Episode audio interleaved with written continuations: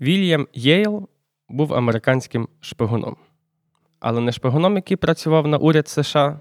Ні. На той момент, а це був 1913 рік, він працював на, можливо, ще навіть більш могутню структуру, яка називалася Standard Oil. І в цьому 1913 році він на німецькому кораблі відправлявся на Близький Схід, якщо бути точним, на територію теперішньої Палестини, для того, щоб дізнатися, хто володіє конкретними родовищами нафти в тому регіоні. Бо так само, як і сьогодні, так само і 100 років тому. Хто за що відповідав на Близькому Сході, було таке досить дивним питанням. Tricky question. І отже, пливучи через океан, він плив з німецькою командою, і він зауважив, що кожного вечора ця німецька команда випивала, і в них був один перший однаковий тост. Вони пили за дертак, тобто за день. Вільям Єл думав: ну, блядь, за який день? Походивши пару днів туди сюди, так він зрозумів, що ну, та ці німці п'ють за конкретно цей день. Ну, що пройшов в морі, вони його пережили, все було спокійно, і вони п'ють за цей день. Але він помилявся. Німці мали інакший день у своїй голові.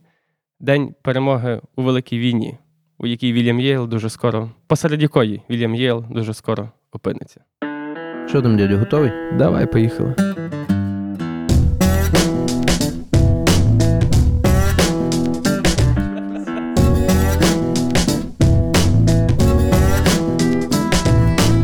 Ви слухаєте самовивіз. Подкаст, в якому ведучі говорять про те, що їм цікаво, деколи запрошують гостей. І трохи матюкаються. Здорово! Він як розвідник? Типа, Так, він був конкретним шпигуном. От він все своє життя був шпигуном. Чекай, чекай, шпигуном на, На. Standard Oil, так. Типа, в нього ця професія так називалася? Розвідник? Е, цей шпигун? ну, він був якимось там Експедитор. експедитором, та він там був якимось там радником когось з питань чи гостем, але по факту він їхав просто дізнатися, хто що, куди, де, як, кому. Типу, тому що Standard Oil хотіло качати нафту на Близькому Сході, і там було багато на той момент, ну всі вже це розуміли. Типу, скажімо, відверто, Standard Oil не то, щоб дуже вийшло в кінці кінців, але типу, ну, тим не менше. Варто зазначити, що він, до речі, власне, там познайомився з таким, як Лоуренс Аравійський. Є фільм дуже відомий знятий про нього, про британця, який там очолював повстання типу, місцевих арабів проти османів. Бо в той момент якраз же Османська імперія так само брала участь у війні. О, а ти шпіляв Battlefield 1? Чуть-чуть. А, ти не шпіляв кампанію, Ні, напевно. ні, ні, ні. Ну, Там класна сюжетка, типу, є, Ага. там такі якби фрагменти. І от, де я чув цей Лоренс Аравійський. Та, там Та. є такий персонаж. Ну, та він, типу, та, він британець, який приїхав щось туди і поняв, що от тут можна на, намотити двіж. Притаманно британцям. Та, та. Ну, я думаю, що насправді в Battlefield по-любому та битва за Мегіду мала би бути. Це така дуже, типу, така дуже. Це як битва при Сомі, та на Західному фронті так само битва за Мегіду, типу, на тому, тому близькому сході полі бою. Я от прямо сьогодні це перевірю. Будь ласка. Я, я, я, я, я тобі повідомлю. Окей, а що потім з цим. ем, Е, Боже, Нічого, він? Вільям Єйл, він чудово дожив до кінця своїх. Він воював в Першій світовій? Не знаю, чи він конкретно воював. Ні, можливо, він приймав якусь участь безпосередньо в битвах. Типу. За нього не так багато насправді інфи є. Я знаю, що він під час війни перейшов, власне, вже почав працювати безпосередньо на уряд США. Ага. Ага. Типу, вони його десь хапнули, вони сказали, пацан, давай. Трошки родині поможи. Почали німці хуйню. Е, То ще були не німці? Чи то вже німці Ні, були? та німці, німці. Це вже німці безпосередньо. Почали німці, так. Ну, не тільки німці. Німці то почали, але всі підтримали. Не то, щоб. На що вони це зробили? Чому? Що було? Ну, тобто, офіційна версія та з цим, як він, Гаврило? Гаврило Принцип? Гаврило принцип, який. Ну так, офіційно. Ну, не то, щоб офіційна версія, це як то. Привід, знаєш, бомба, офіційний бомба привід. засипалася порохом давно, а цей принцип став просто фітільком, Так. який то все е, підпалив. Так, отже, ну, якби за. Ну, то, щоб за офіційними, як це сказати. Тобто, 28 червня 2014 року Гаврило Принцип застрелив наслідника престолу Австро-Угорської імперії Франца Фердинанда. Та. І, до речі, хто дивився фільм Кінгсмен, оцей, типу, про їхній origin, та той третій фільм. Кінгсман. Кінгсман, та. Так. Кінгсмен. Е, то там, до речі, дуже з одної сторони, якби і правильно показано, бо насправді ця терористична група, в якій, власне, був цей Гаврило, вони спочатку же ж кидали в кортеж бомби. А, оце що той Та, е, що- малий, типу, відбивав Та. шпагою, блядь, бомби. вони то це... насправді кидали в кортеж було? бомби, та, тільки вони промахнулися проти машини Фердинанда, вони попали в машину, яка їхала за ним. А Ерцгерцог, замість того, щоб уїбати звідти, він вирішив відвідати поранених в лікарні, і по дорозі з лікарні Гаврило дивиться, а їде машина з ним. Ну, дістав пістолет і вистрілив. В натурі? Так, так, так. Це типу. Тобто так, я думав, то все видумано. Ні, ні, ні, це насправді було. Ну, тобто вони підставили, звісно, все так ще гарно, типу, але воно отак було. Та Гаврило він насправді просто за каналу. Типу, він був в правильний момент в правильному місці. Ніхіра собі. Так, і все. І відповідно, чому насправді, до речі, він так зробив? Тому що його цю Сербію, Боснію Герцеговину, Австро-Угорщина в 1908 році, 6 років до початку війни, приєднала до себе. Ну і місцевим це не, Не дуже сильно подобалося. Та. І відповідно почалися націоналістичні рухи, і терористичні, зокрема, рухи. Та. Тобто, ну, інакше ти не можеш боротися та, проти імперії. Українці це теж добре знають. І все. Отже, вбили цього наслідника престолу. Австрія оголосила про ультиматум сербам і сказала, типу, що давайте виконуйте там, по-моєму, було 10 пунктів з того ультиматума.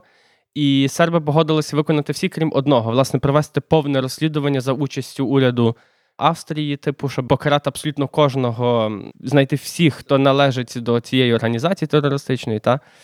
Добре, Е, а ці... називал, вона називалася Чорна рука, до речі, ця організація. а це ультиматум, щоб що? Типу, якщо ви не дотримуєтесь ультиматуму, То то ми вам оголошуємо війну. Та. Ага. Ну і, і серби виконали, погодилися виконувати всі, крім одного, і австрійці такі кажуть, ну окей. І, і рівно за місяць, до речі, 28 липня вони оголошують війну Австро-Угорщина. З цього моменту починаються дуже дивні події. Точніше, навіть не так. Перед тим, як Австро-Угорщина оголошує війну, вона розвертається на північ, дивиться на німців і каже: Ну, ви нам поможете, якщо що. А німці кажуть, та ти що гониш, блядь? Братан, I was born for this. Добре чуєш, але мені цікаво, а є якісь відомості, що ще було в ультиматумі з тих 10 Е, пунктів? Їх можна загуглити спокійно, типу, та. Там, А ну, чому вони, власне, той один відмовилися? Я гадаю, що тодішній уряд сербів ну, симпатизував, я думаю, тим Чорній тій- руці? Цій чорній руці. Ну, зокрема, ну, типу, я не думаю, що уряд сербів був в захваті від того, і що вони їх окупували 6 років тому. Ну, це, умовно кажучи, от як. Уяви собі, що там Росія окуповує Україну там, в 16-му році, і от ми сидимо в 22-му. То ясно, що ми, блядь, за 6 років ніхуя не забули. Ну, само собою. Типу, ну, що, от, до речі, доволі схоже, тільки не всю та, Україну. Тільки на всю Україну. І от, і типу, А окей, добре. Я скористаюся тоді цією паузою і нагадаю, що у нас є епізод про фільм Кінгсмен, де ми розказуємо про його сенси і про те, що він нам сподобався, і е, все. Продовжуй, будь ласка. Та, ну і от і Австрія розвертається до німців, каже, чи ви нас типу, підтримаєте. Вони кажуть, ти що гониш, звісно. А вони суто сербам Так. хотіли Але був один війну. нюанс. Серби тоді теж вже були прихвостнями москалів? Чи що? Так, вони були союзниками. Ага. Та. Ну. В, вони були союзниками Росії, Російської імперії на той момент. В Російській імперії був союзник, тобто Франція. І у Франції був союзник, такий собі напівсоюзник на той момент Велика Британія. А трошки воно якось. Так, в Австрії був союзник Німеччина. Німеччина почала домовлятися з Османською імперією. Що, типу, може, давайте і ви, типу, за нас. І от воно якось отак колами пішло. І от, знаєш, в союзника союзника був союзник, якось такий хуяк-хуяк, і от вся Європа вже воює. стінка на стінку. Так, і причому не то, що вся Європа, а окрім Європи, звичайно, були підключені до війни усі колонії тодішні, зокрема, і німецькі, і е, британські, і французькі. І таким чином, типа, війна йшла на абсолютно всіх континентах, окрім Антарктиди, в кінці кінців. Безпрецедентна штука в світовій історії. Ну, на американському континенті, здається, ж не велося бойових дій Ну, безпосередньо. там, ну, але вони приймали участь. Так, вони Е, приймали, приймали участь, але участь, на континенті, та. наче їхньому не було. Е, безпрецедентно, знаєш, як то в той момент, коли та війна йшла, ну, її називали Велика війна або війна, щоб закінчити всі війни. Звісно. І 70 мільйонів людей було мобілізовано. Ну, такого ніколи не було. Варто ще зазначити, що це вперше в історії людства була така справжня механізована війна. Перший раз, так. Та, тобто, коли вже не одиночними пострілами стріляли з якихось довгих ружбайок, там двохметрових, а це вже конкретно гатили. Літаки вже літали, підводні лодки, кораблі, крейсери. Ну, Артилерія, коротше, вся арт- артилерія, все, оце вже війна, яка вже подібна на ту, яку ми от сьогодні уявляємо. Та, тобто, Піздець. піздець, понісся піздець. Німці вписалися за Австро-Угорщину, бо То- хотіли війни. Так, от знаєш, це от така цікава Це, штука. типу, вони вирішили скористатися можливістю? Чи Вони як? вирішили скористатися можливістю, тому що на той момент, станом на 1900, той самий 13-й навіть рік, ну, Німеччина це технологічний локомотив Європи і економічний. Ну, навіть сьогодні в Європі та, взяти ці суми Німеччини, це ж найсильніша економіка. По суті, Німеччина тащить взагалі економіку Євросоюзу, якщо так можна сказати. І так само після Першої світової війни німці дуже швидко окладалися. І до Першої світової війни вони так само були. Тобто, все автомобілебудування, всі технічні інжен... найкращі інженери, типу, це все, це все німці. Ну і от вони виросли, так стали могутніми економічно. Відповідно, населення дуже сильно збільшилося за останні десятиліття в Німеччині. Ну і вони собі подумали: ну от коли Іспанія була великою країною, вона завойовувала. Коли Британія була великою країною, як вона стала імперією? Вона завойовувала. Так само Франція, Австрія. Ну, а ми що, не ми гірші? А ми невелика країна. Так, і от, якщо можна, звичайно, говорити про різні причини, чому Німеччина то чи інше робила, але от передивившись е, достатню кількість відео, BBC-шних, National Geographic, YouTube, перечитавши достатню кількість книжок, того ж самого Дональда Кагана The Origins of War, можна зробити один висновок, що німці почали цю війну, тому що вони просто дуже-дуже дуже сильно того хотіли. От вони прям жили тим. Що от дер так, ми п'ємо за той день. За той день, коли ми нахуй завоюємо всіх. Це імперський менталітет. Та, та, та, свого роду та. І Блядь, ну от все показує, все, вся історія людства вказує на те, що це не приводить до добра в кінцевому результаті. Що, типу, в кінцевому результаті тобі засунуть хуй в сраку. І, блядь, все одно навіть в наші дні є уйобки, які думають, що вийде. Італія, до речі, теж була. Спочатку ж підтримувала їх, Німеччину за Угорщиною. Ага. Але коли війна почалася, то британці пообіцяли Італії, що віддадуть їй кілька шматків австро-угорських земель. Якщо вона приєднається до союзників, Італія така каже: Окей. І вона була на стороні І вона була на стороні союзників тоді, та. А, а ці... Точно, в Battlefield я грав, я німців їбашив. Та, та, та, та, та. Ну, е, знову ж таки, в вони горах там Вони, типу, вступили за союзників, але щоб сказати, що вони зробили якийсь колосальний внесок в Першу світову війну, тобто вони не брали якоїсь шаленої участі в битвах на театрі бойових дій. Та Італія на той момент теж не була якоюсь там супер-супер потужною, великою, могутньою країною. Не дивлячись на те, що ніби Австро-Угорщина почала війну, то все одно основним локомотивом цієї війни з їхньої сторони була все одно Німеччина. І в Німеччини був план розгромити Францію за 6 тижнів. Що вони насправді цілком могли зробити, і вони би це і зробили 100%. Потім всі ці війська розвернути, Свої війська. свої війська розвернути, піти на Східний фронт і розгромити Росію. І я тобі гарантую, їм би все вийшло. Тому що на той момент потрібно розуміти, що наскільки Німеччина була крута в плані технологічному, економічному, мілітарному, то Росія це була протилежність цього. Типу, Ти кажи, якраз ж них революції. Ну, це Ну, чи жов- жовтнева вже відбулася, Ні, ні, ні, в 17-й рік. Це якраз, 17-й рік. якраз участь у Першій світовій війні і призвела до того, що всі ці революції відбулися, і приїхав Ленін і так далі. Але ну, Російська Ну, імперія точніше, на той, на той момент е, брала м'ясо, в принципі, як то вони і вміють робити завжди. По-інакшому, мені здається, ніколи не робили. Але так само Німеччина розуміла, що Росії дуже багато часу займе мобілізовуватися. Тобто за місяць вони не мобілізують всі війська і в наступ не почнуть. Ну і отже, німці спочатку треба вторгнутися в Францію, тому що з ними в них ще дуже старі рахунки є.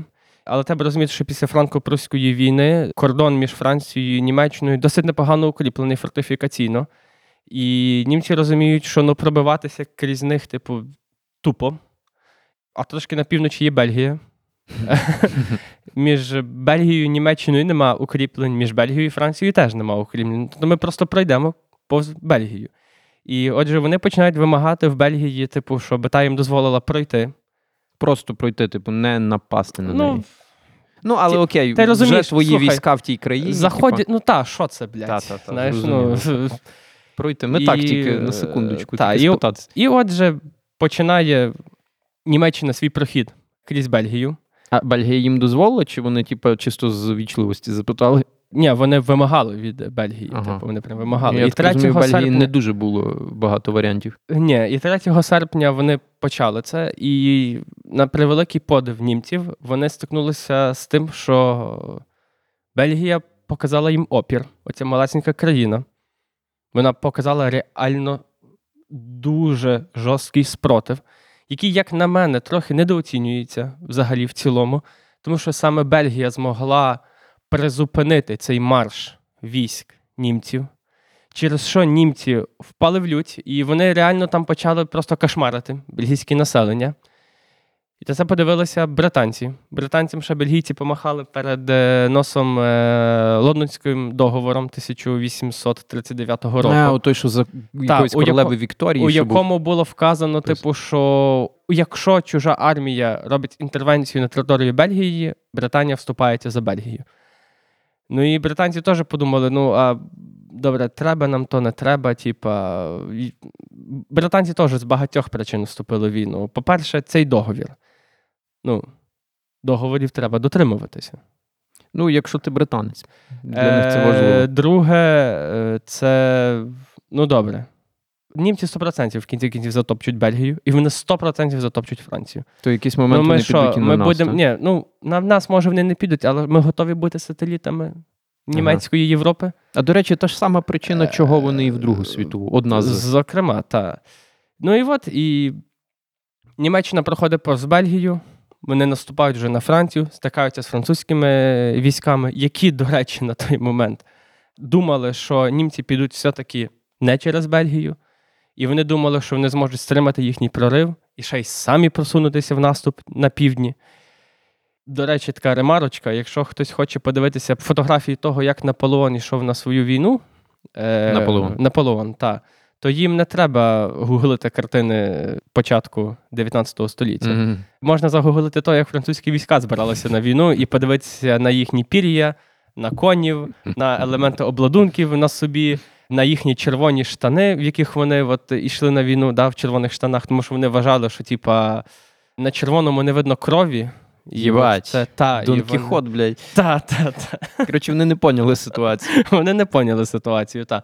На відміну від тих самих німців, британців чи навіть тих самих росіян, які вже форму на той момент мали темно-зелену. Чекай, я щось так з цього пожартував, але я не впевнений, що я до кінця дав дупля. Окей, не видно червоної крові на В червоному кольорі. Так. І що? Ну, щоб ми не боїмося, та, можете в нас стріляти, а ми все одно йдемо, типа, віват. Топ. Топ. Ну, по-французьки, дуже по-французьки. Окей.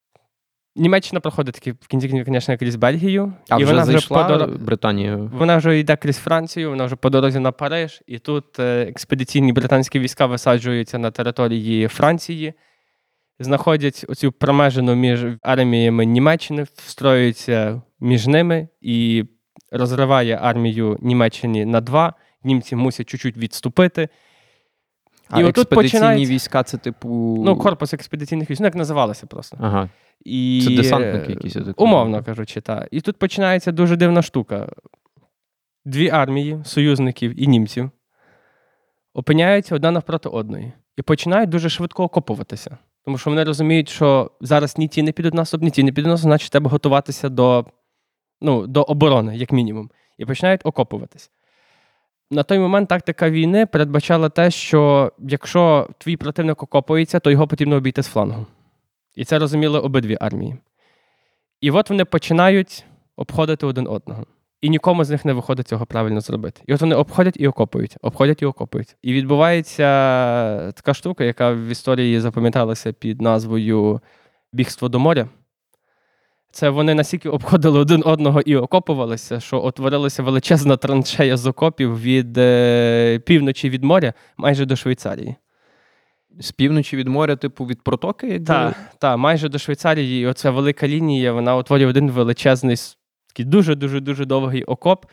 І Це скільки часу вони це робили? Дуже- ну, кілька довго. місяців, А та, вони не, в якісь, ну, не, не могли А вони ладно. а, а що робити? Ти не маєш вибору, бо тебе обійде зараз противник. Тобто це вони, по суті, ще й робили чим швидше, та? щоб зробити це швидше, ніж противник. Ну так, так, зокрема. Їбать.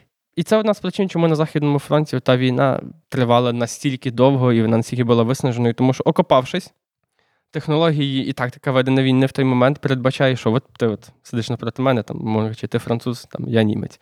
От ми сидимо в окопах. Як ти захопиш? Як ти підеш в наступ на противника? Ти мусиш просто виходити з окопів і бігти. І вас має бігти багато. Щоб хтось в окоп противника забіг. Забіг і почав там махати, щоб противник почав відступати.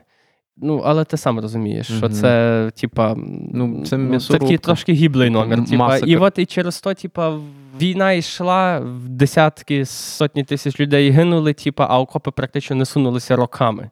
Бо, типу, пішли в наступ неуспішно, ті та, пішли ті в наступ, пішли в наступ неуспішно. неуспішно, та. І от, і от так воно і тягнулося. Кошмар. В якийсь момент е, в листопаді 2014 року підключається Османська імперія. За німців, за австро Але Османська імперія на той момент це вже були так само її залишки. Ну, Тобто Як вона всі- вже була в занепаді. як але зрештою і всі, всі імперії. імперії. та, це Розумієш, як, і, як і Британська імперія, як і Французька Та, більшість колоній вже вони втратили. як і. Нім... кінець Першої світової війни, а потім і події Другої, це і вони і стали цим каталізатором того, що Британія, по суті, і втратила всі свої колонії. А в Другій світовій теж ще Османська вона була. Це ще Османська. Е, ні, ні, ні, в другій ні. Ага, ні, Ататюрк, Це вже це, ж Ататюрк, після та, точно, та, та, це ж та, після та. Ататюрк якраз після Першої світової. І Османська імперія, німецька і австро-угорська, по іншу сторону Російська імперія, французька, англійська. І є ще такий гравець під назвою Сполучені Штати Америки, звідки, власне, Вільям Єйл. Вони до кінця насправді не хотіли приймати участь в війні, але де-факто вони постачали дуже велику кількість озброєння союзникам. І німці насправді боялися того, що США таки вступить в війну. Бо вони шарили, що тоді їм не переливки бо буде. треба знову ж таки розуміти, війна почалася, ці окопалися всі та. До речі, вартує зауважити, що на східному театрі бойових дій фронт набагато більше сунувся взад вперед. Е, Маєш на увазі там Аравійський підвал? Ні, я маю на увазі Російської імперії з е, Австро-Угорською і німцями. Типу, от там, власне, сунулось туди назад досить, досить вагомо. А чого так? Ну, не вийшло копатися, мені здається.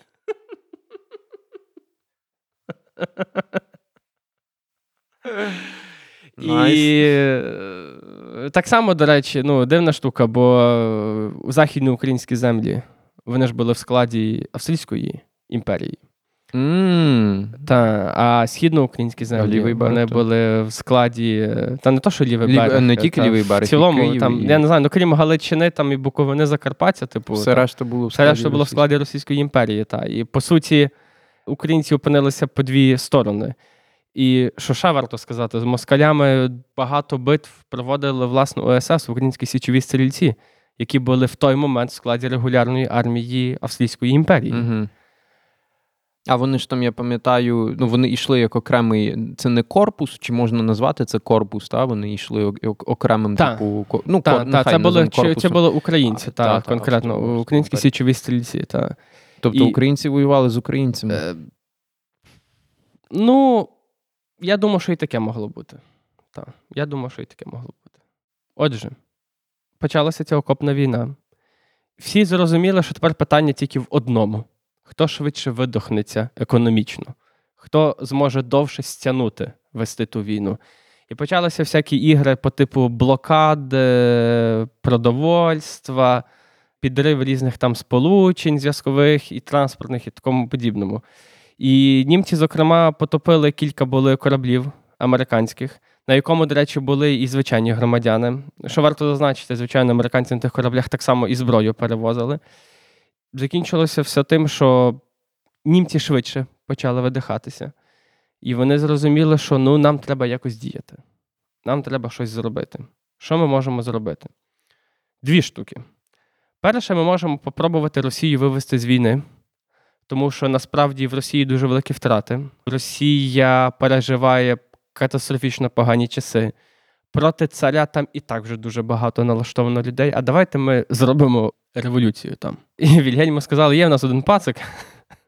Тому Вільгельму? другому. А, я подумав, Каже: є в нас один пацик, сидить зараз в Швейцарії. Володимир звати. Прізвище Ленін. а він сам, ну, але сам він русський був. Так, так, так. І е, давайте ми затаримо його бабками. Він насправді такий дуже ушлий пацан. Треба ушлий, віддати налажне, блядь. І відправимо його з бабками і з людьми через Норвегію, е, через Фінляндію, вже не пам'ятаю точно, поїздом е, в Петербург. Запечатаємо вагончик. Запечатаємо вагончик. Він так. ж не один був в тому вагончику, Та там ще з ним були один, та. публічно. Відправимо його в Росію, хай попробує там навести суєту. Реально вони зробили таку ставку на одну людину. Ну добре, не на одну Не на людину, одну, але, та. типу, основна ставка Ну, була їм на нього. потрібен був, власне, цей революціонер. Їм було до фені чим то закінчиться. Їм головне почати процес всередині. Дестабілізацію. Дестабілізацію, так. І вони просто взяли Вони чувака, умов- дали йому бабки вони- і сказали, йди наведи Вони там умовно, та, умовно кажучи, вони просто хотіли ввести туди терористичну групу. Що вони, в принципі, і зробили. І це німці. Так. Прикол тільки в тому, що ця терористична група, як показала історія, перехитрила всіх. Взагалі всіх. Тупо всіх, так. Себе, себе, себе самих в тому числі, блядь. Ну ні, вони насправді зробили те, що хотіли. Ленін зробив те, що Ні, ну, я маю він зробив більшовицьку, він зробив е, революцію пролетаріату, типу. Тобто, та, Він, ну, ти- тобто він вірив, він вірив в він вірив, та, він був ідеологом, та, та, та, звичайно.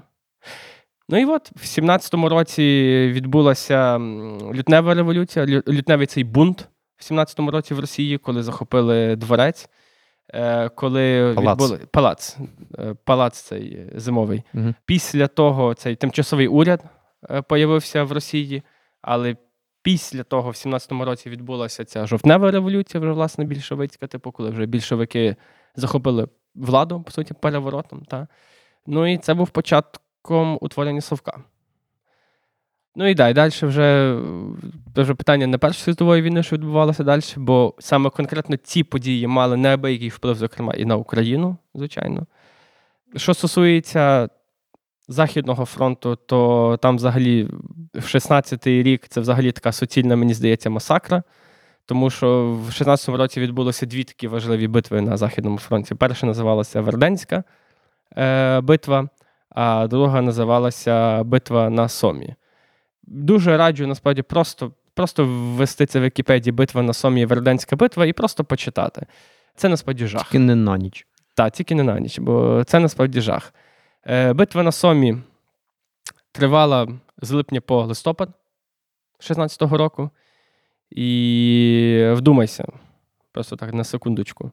Загальні втрати у цій війні союзників сягнули майже 625 тисяч людей.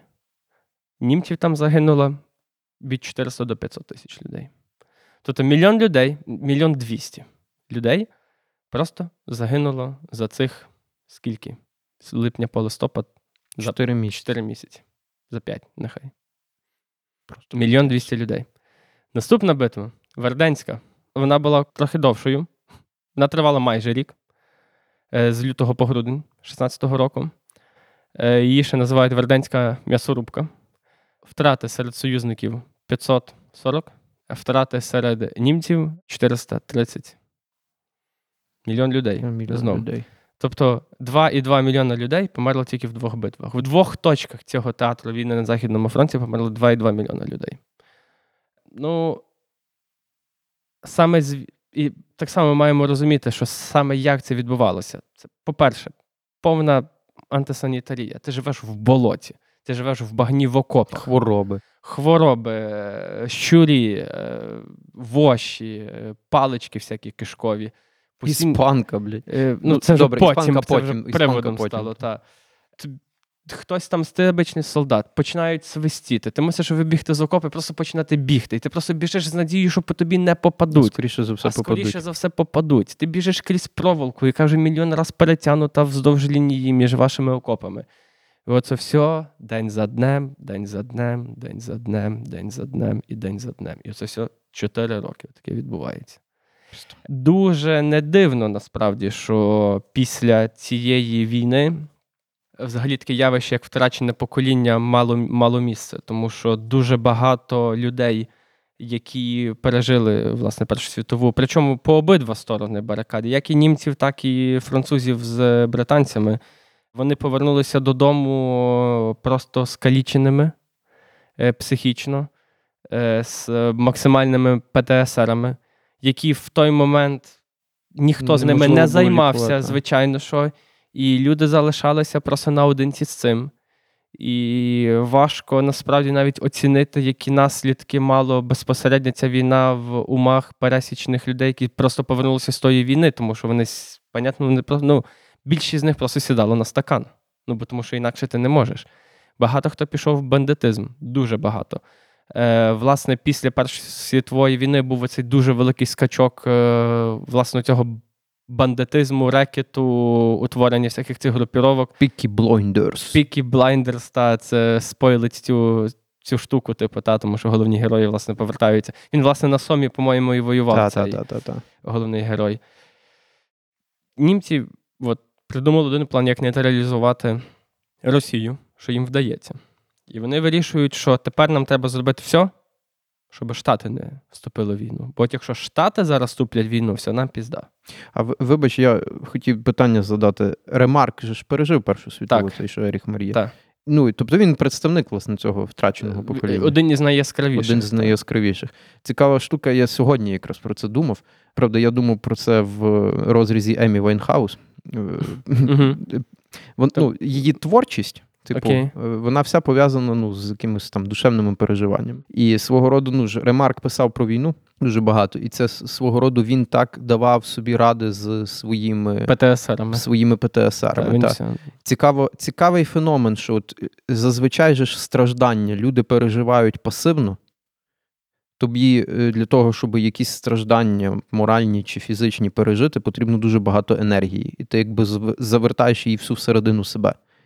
А для того, щоб займатися якоюсь творчістю, що-небудь продукувати в зовнішній світ, також потрібно дуже багато енергії.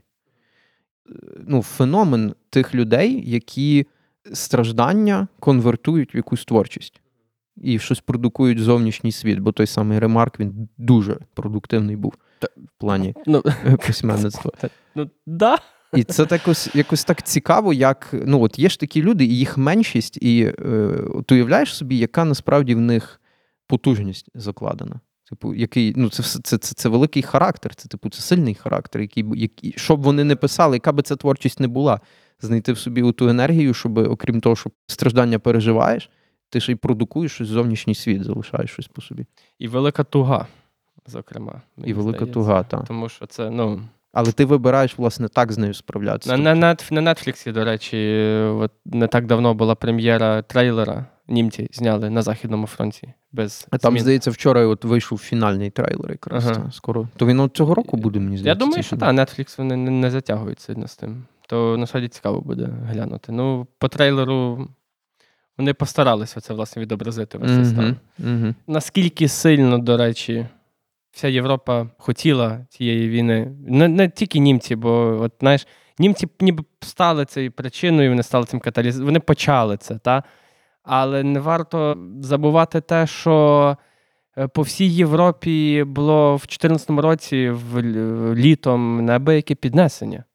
Люди Ну, в, воно що тривало там призовні, в призовні пункти були кілометрові черги. Люди хотіли на війну. А, ти маєш на увазі піднесення, власне, на фоні початку війни. Ага, та, ага. що ми їдемо воювати, ми їдемо на війну, тому що ми їдемо на пригоду цю велику. Типу, Ага. ми будемо воювати за нас, бо вони не праві, а ми праві, і ми переможемо. Так думали французи, так думали, так думали британці, так думали австрійці, італійці, німці.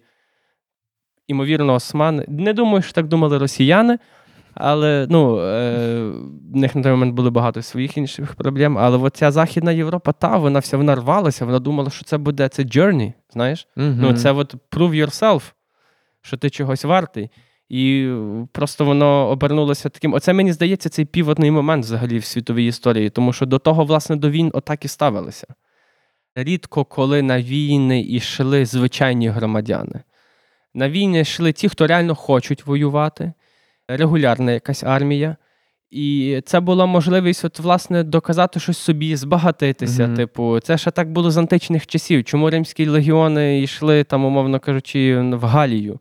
Тому що там було багато баб, яких можна, сам розумієш, що зробити, і там є багато золота і всякого добра, якого можна собі додому принести. Я ніхто, але я поїду в Галію, я там щось пограбую, привезу собі золото додому та й буду нормально жити. І такий підхід до війни був ну, майже всю історію. Таке поняття, як воювати за свою країну, це появилося, ну, я не знаю, 18 століття, Мгм. може, 17. Не коли, рані- коли вже якби інститут держави став більш міцний. більш міцний. Та до того ніх не було такого поняття, як воювати за свою країну. Ми дивимося дуже багато зараз фільмів прям про хрестові походи. І як там е, виходить Рассел Кроу і каже, давайте за Англію, за нашу батьківщину. Ніхто в сраці всім та Англія, всім пахую на ту Англію, на того короля. Блядь. Ніхто за то не воював. Такого поняття не було. Власне, Перша світова війна це був такий переломний момент, тому що війна перестала бути цим чимось великим, величним, що можна оспівувати, на що ти будеш. Знаєш, от Романтика вся розвіювалася, Так. яка відноситься до війни. до війни, та, та, та. Не то, щоб до того війни це було щось дуже романтичне, але ну, не було таких катастрофічних наслідків, не було таких жертв серед цивільного населення. То, ну, ну, міста знищені в ноль, випалені сотні тисяч гектарів полей, просто випалені нахер в ноль. Це болото. Міни, снаряди, артилерія, танки перші були використані в Першій світовій війні. Літаки. Ну, це. Ну, люди стикнулися з тим, що, чого просто не існувало до того. Як в англійській мові фраза hell broke loose. Та. О, оце воно. Та. І.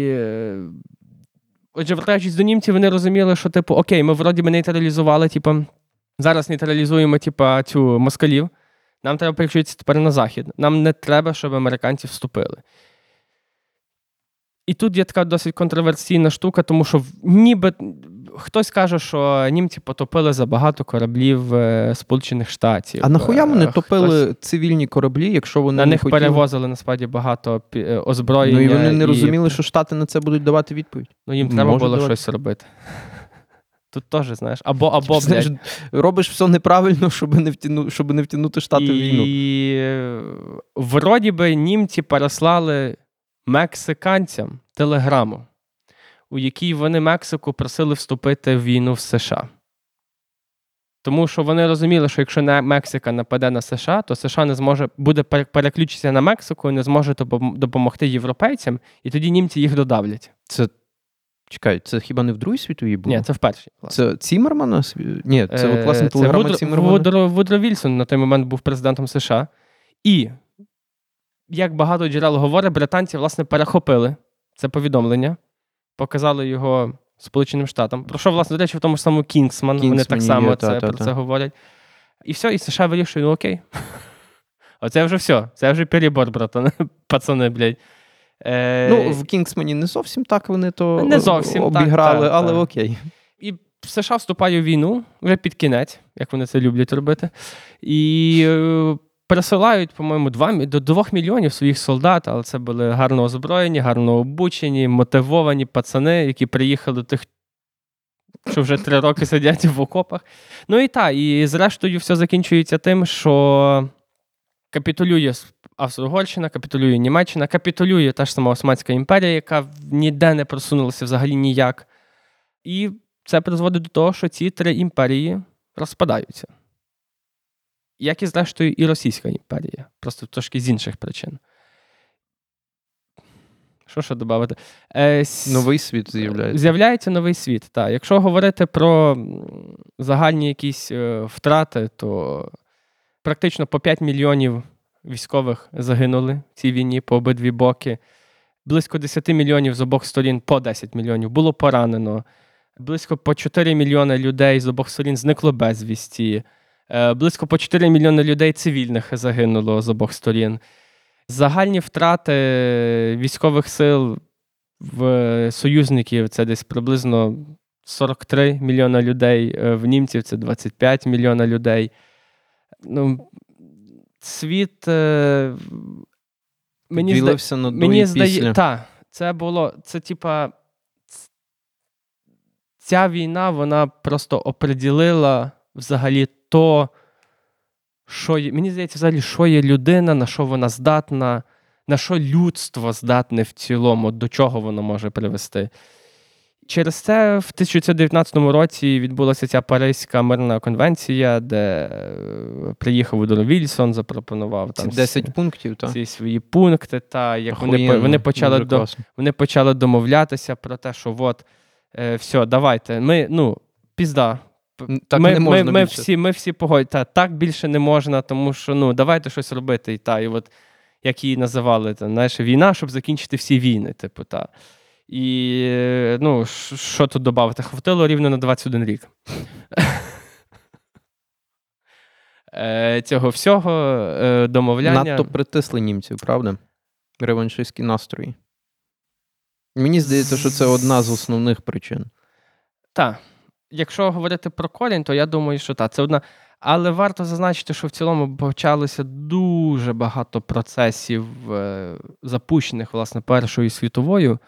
Зокрема, прихід е, в кінці кінців Сталіна до влади, його імперські амбіції, е, реваншистські настрої всередині Німеччини, які дозволили Гітлеру стати канцлером, невдоволення італійців, які насправді після Першої світової війни лишилися е, з відчуттям, що їх ніби обмежили, що їм недостатньо щось дали. А, їм же ж не дали ті землі Австро-Угорщини, які їм там там да, зовсім чуть-чуть. Та, там, типу, Італія не лишилася серед тих е, країн, які були у виграші.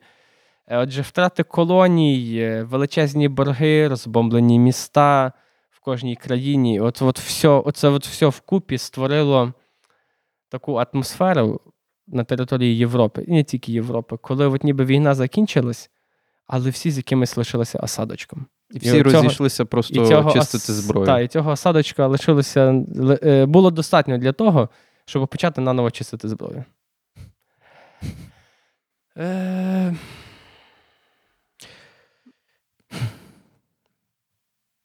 Ну, люди пі- прикольні. Ні. Не, не подобається мені. А Іпр, е, битва на річці Іпр, це от е, частина, е, це одна з битв на Сомі. Іпер не впевнений. Ну, під час битви на Сомі застосували газ. Зокрема, ну, взагалі, це ж німці. Це німці перші А придумали. Ти, це. ти знаєш, хто такий Фріц Габер? Е, Дуже, дуже чувак, ну, прям один з тих, хто зробив надзвичайний внесок в історію людства, е, позитивний внесок, бо е, це людина, яка видумала азотні добрива і пестициди. окей. От, і вона зробила Для так. сіль- сільськогосподарських е, потреб. Так, так, і вона зробила так, щоб ну, цей чувак зробив так, щоб ми могли стати більш незалежними в аграрній справі від погодних умов. Угу. Сам розумієш, яких масштабів це Ну, винахід. так, так, це 100%. От. І при тому всьому він так само винайшов газ, який застосували на Іпрі. І застосували німці, власне, почали застосовувати в Першу світову Це війну. ж, це ж, до речі, було проти правил. Е, Там була якась, я не пам'ятаю конкретно, де вона відбувалася. Конференція мирна в- якось- якось 10 чи 9 року, і там, власне, один із пунктів було, що не можна застосовувати хімічну зброю. Типу, Ну, його А, це не дуже сильно зупинило. Більше того, він же ж пишався своїм винаходом. Він навіть вбачав гуманність в е, застосуванні хімічної зброї в війні. Бо от зараз, от просто вдумайся в цю аргументацію. Е, Застосування хімічної зброї як зброї масового ураження пришвидшує темпи війни і таким чином робить е, її, ну, при, призводить до швидшого завершення війни. І війна триває менше. Ти собі можеш уявити от схему, Ну, це- схему думки? це- Типа, це в ми цілому- заєбашимо як можна більше людей, щоб це швидше закінчилось. е, ну, це, ну, це німецький підхід до вирішення питання. От. А потім, ну як потім, може десь тоді, типа, але е, він, крім того, винайшов ще такий газ, який називається циклон Б. Який теж потім німці успішно застосовували. Хоча Тільки вже, вже. для інших цілей. Та, Та, та. Хоча, ну. е, Е, бу- Цікаво ще, що його жінка була е, єврейкою. Та й Він- він, сам, сам він був, сам був євреєм. Та. Ну, словом, от парадоксально. Але він, наскільки я знаю, тобто він етнічно був євреєм, але ментально він був абсолютно німець. Абсолютно, ну він, тобто, це він вбачав свою місію в тому, щоб винайти, і, і відповідно, Взагалі ж в Німеччині багато євреїв жило, і е, оцей технічний прогрес німців дуже сильно е, завдячує, зокрема, тому, що дуже багато євреїв було на керівних посадах, інженерами, керівниками інститутів. Е, Просто що я, чесно кажучи, для мене ну не то, щоб питання, відповіді типу є, але це дуже дивно, наскільки чому в якийсь момент німці настільки захейтили євреїв. Типа, це якесь таке, це така досить феноменальна. Ну, штука. Гітлер був Ну, каталізатором був Гітлер, так, та, звичайно. типу, вони але- винні, і комуністи. але євреї більше. А цей, і в день нагородження цього Фріца Габера за його здобутки у війні, за винахід газу, за те, за те, як його успішно застосовують, е, коли він збирався на це нагородження, е, його дружина застрелилася. Бо, типу, вона не могла, не могла їй влізти в голову, що як це мій чоловік винайшов зброю масового ураження, він вважає це правильно. І зараз от він іде на нагородження. Коротше. При чувак, Нобелівський лауреат. І таке буває. І мені здається, в історії дуже багато таких є прикладів. Коли винах... от є винахідник, наприклад, він винаходить щось дуже-дуже добре для людства, але при тому винаходить щось дуже-дуже зле для людства. Це Кон- ж- Контроверсійність така. Це ж коли, знаєш, німці капітулювали, то вони підписували е, цей акт е, про капітуляцію в е, вагончику такому. Я забув, як він називається, господи. Але потім, коротше, коли Гітлер захопив французів, то він змусив їх в тому самому вагончику підписувати капітуляцію. В тому самому. В тому самому місці, так. Для нього це було важно. Ну, він вірив в символізми, зрештою. Такий накрутний тип був. А таким типам при- притаманно. Ти знаєш, оце все ти розказуєш. Я стільки бачу е, паралелей з е, тим, що відбувається зараз. Я маю на увазі українсько-російська війна. Угу. Те, що от зараз Мгм. відбувається. Наприклад, причини, через які е, е, москалі почали цю війну, те, до чого воно їх приведе, зрештою. Дуже схоже. Тому що, якщо е, я собі це так бачу, якщо після Першої світової війни всі імперії, ну, останні імперії в світі, які залишилися, розвалилися, Ну, перша, друга, будемо так говорити. Типу, це перше, перший був каталізатором, але друга це вже буде вже всі така добили. фінальна точка. Крім та. російської. Бо насправді Союз, Росія це все, ну, це, це свого роду та, Та, сама імперія. імперія, 100%. І от зараз вона розвалюється. І от 100%. ось, ось, ось тепер вона оце помирає остання імперія, і вона помре. І ми доб'ємо, ми своїми руками її добиваємо. Звичайно, най, найдорожчою ціною, на жаль. Але. Ну, Оста- знаєш, таке враження, знаєш, оця історія, яка триває століттями, от вона підходить до кінця. Останній артефакт старого світу буде знищено. Так, та. так, так. І це так само, ну, уяви собі, в який феноменальний час ми живемо. Що ми є свідками і учасниками цих подій. Піздець. Але що стосується от початку Другої світової, і, власне, одна із причин реваншистські настрої серед німецького населення, от оце от та причина, чого я, блядь, вважаю, що русських треба знищити в корінь. Під ноль. Тому що вони, ну, вони лишаться і вони будуть пити за день. Шариш? Вони будуть пити за той день, коли ми, блядь, відвоюємо своє, коли ми всім покажемо. Е, Це ж на Хто ми такі? конференції утворилася Ліга націй. Знаєш, Та, ця та, перша та, ця штука її розформували в 46-му.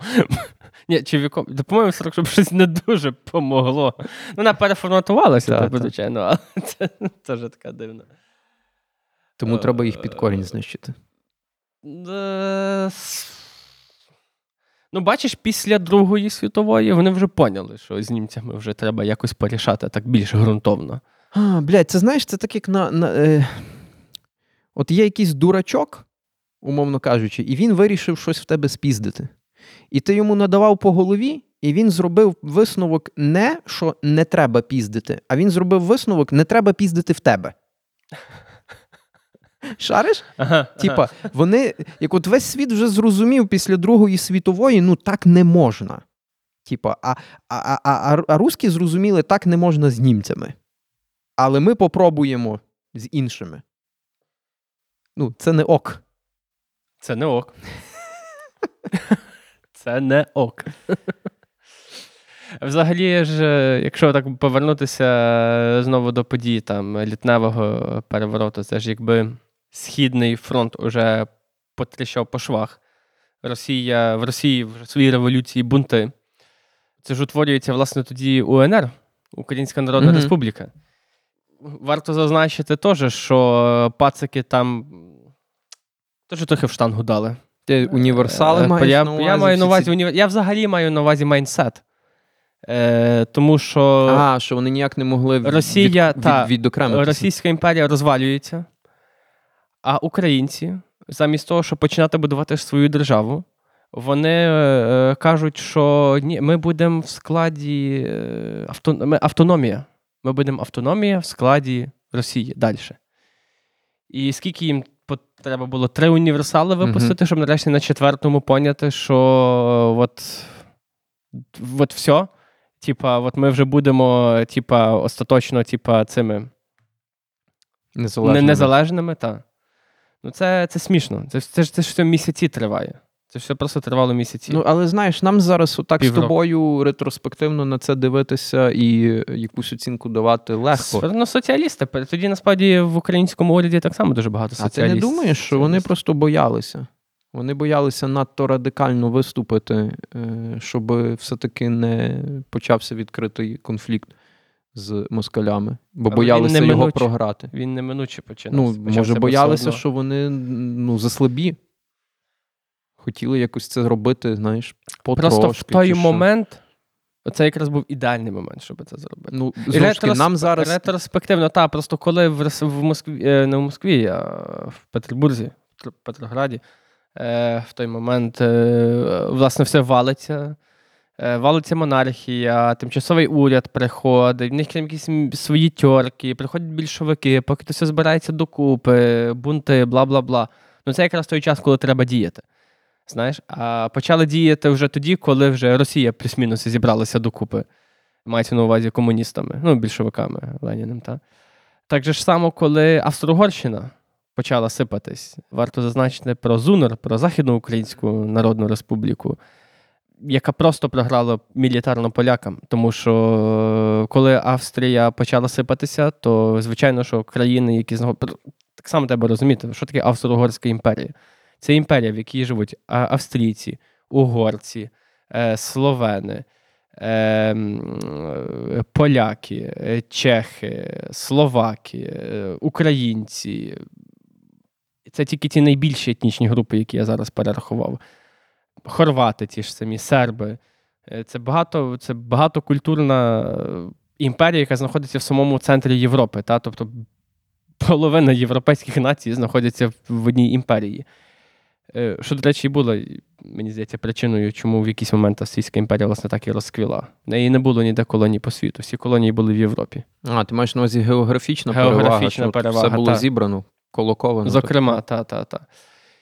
Польща оголошує незалежність, і Західна Україна проголошує незалежність. Типу, і просто ну, не вийшло нам мілітарно в поляків виграти, бо поляки вважали на той момент, що Львів, зокрема, це Це Леопольськ. частина Польщі. Так, це частина Польщі, це Львов.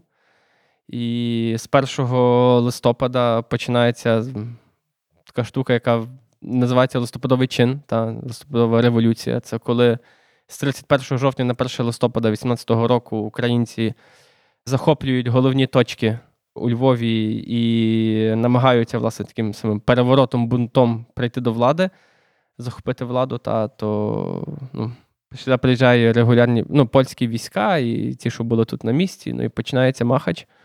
І, до речі, е, просто мій колега Святослав, якого ви зараз слухаєте, дуже скромна людина і цього сам не скаже, тому я скажу це за нього. Він колись зняв короткометражку про ці події, яка називається Перший день. І вона є на Ютубі, правда? Є, є. Так. Так, ми залишимо посилання на неї в е, описі і подивіться, зацініть, бо це дуже класно. Це твоя перша робота, так? Так.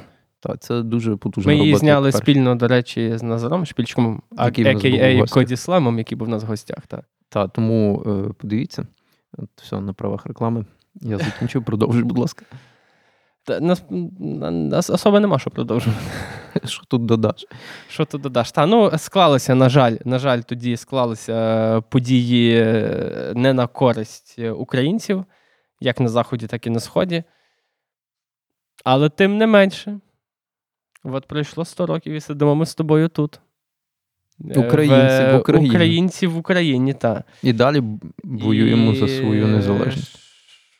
Щось не про що ти це й говорить, знаєш. Ну, якщо вже говорити от про це, то е, українці це феномен, в який мені не вкладається, не знаю, чи коли-небудь вкладеться в голову, бо вся наша історія це нас пробують знищити. Причому зазвичай одні й ті самі уйобки. І ніколи ще нікому до кінця це не вдалося і не вдасться. І більше того, закінчиться все нашою перемогою. Закінчиться все рівно навпаки. Рівно навпаки, що, що от, от цих от підерів ми і знищимо і доб'ємо. Але я собі, знаєш, яким питанням задався, поки тебе слухав. А як ти думаєш, якою все-таки би була мапа світу, і взагалі як би розвернулася історія, якби все-таки німці і Австро-Угорщина виграли ту війну і знищили москалів? От знищили б Російську імперію, завоювали Європу і все. Ой, ну знаєш, це говорити з якби, якби. Просто ну, уяви собі. Ну, якби Ну. сам факт знищення росіян він доволі привабливо звучить.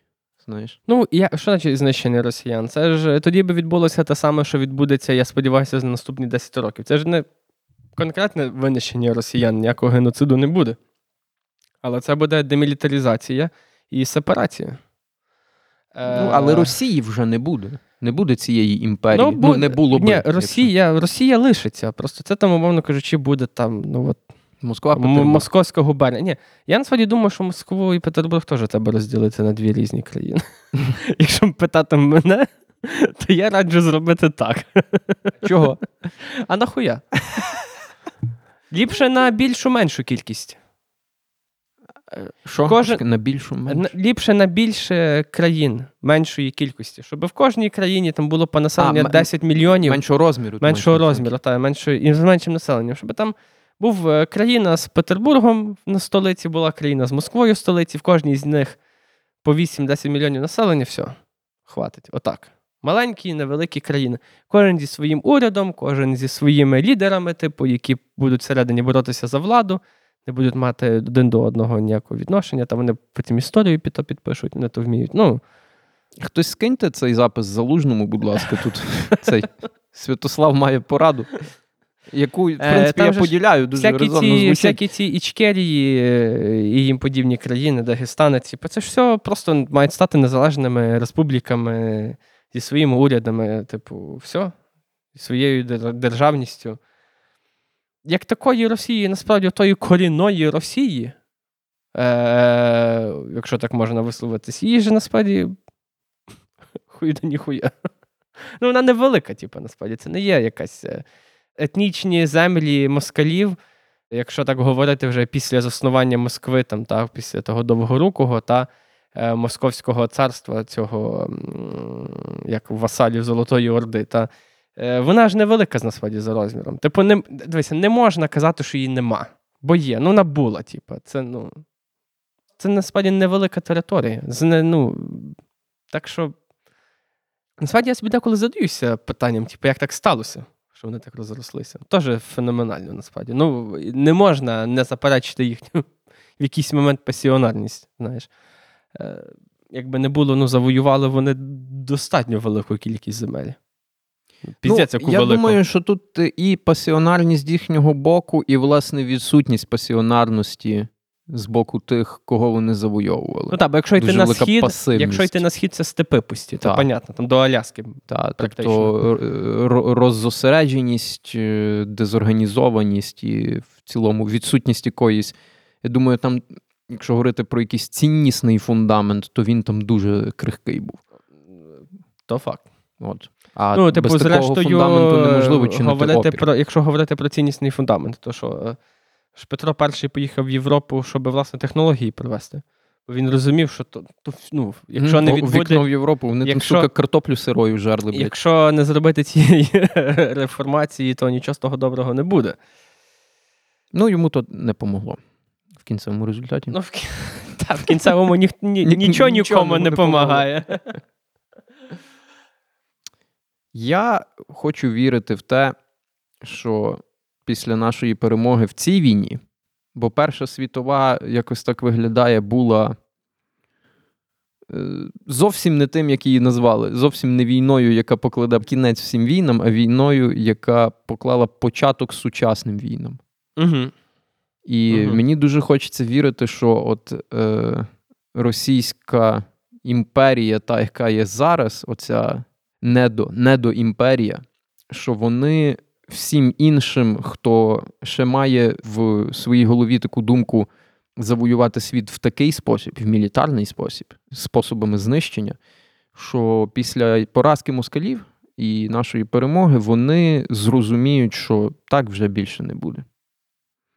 І що більше не вийде так, що світ завойовується по-новому, що світ завойовується не е, насиллям, а союзниками, що взагалі війна, і от в тому вигляді, в якому вона зараз є, не приводить, зрештою, ні до чого доброго і ніколи не приведе. І впаде остання імперія. Ми нарешті станемо повністю незалежними. Я маю на увазі незалежними в плані того, що нам не буде загрожувати оцей йобнутий сусід всю дорогу. Угу. А якщо навіть попробує, то зразу отримує по зубах. Може, і це тоді стане війною, яка покладе кінець всім війнам. Оптимістично, Юрій. Оптимістично. Не- не- не віриться, я, е, та, я, знаєш, мені здається, якщо вже так говорити про історію в цілому, е, то є такий вислів дуже такий е, популярний, що історія людства це історія війн. Ні, та понятно, що вони будуть далі воювати. Я просто, сука, хочу, щоб, блядь, здохли Москалів не було. Та. Ну, В, ні, як- отут, отут добре, отут так може статися. Да. Якщо такий, сука, душний, бля, inspiring speech попробував задвінути. Але то все хуйня. Насправді люди воювали, воюють і будуть воювати. І взагалі, якщо все буде добре, і наступний епізод ми будемо записувати по тому плану, який в нас є, по тій книжці, яку я прочитав недавно.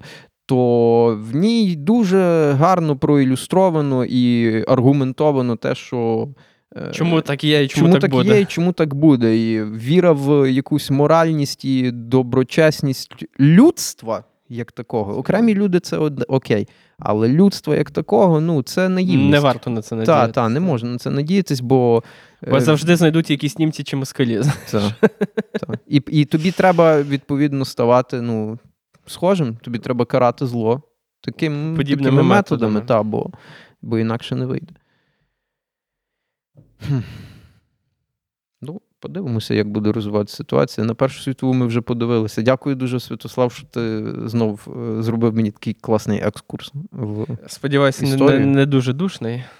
Мені сподобалося. Не знаю, мені, мені співпадає. е, дякую, друзі, що були з нами, що слухаєте нас. Е, поширюйте наш подкаст е, в соцмережах, діліться е, ними зі своїми друзями. Підписуйтеся на наші сторінки, якщо ще цього не зробили. Підписуйтеся на наш Patreon, де виходять е, спеціальні випуски. І до зустрічі. До зустрічі. Па-па.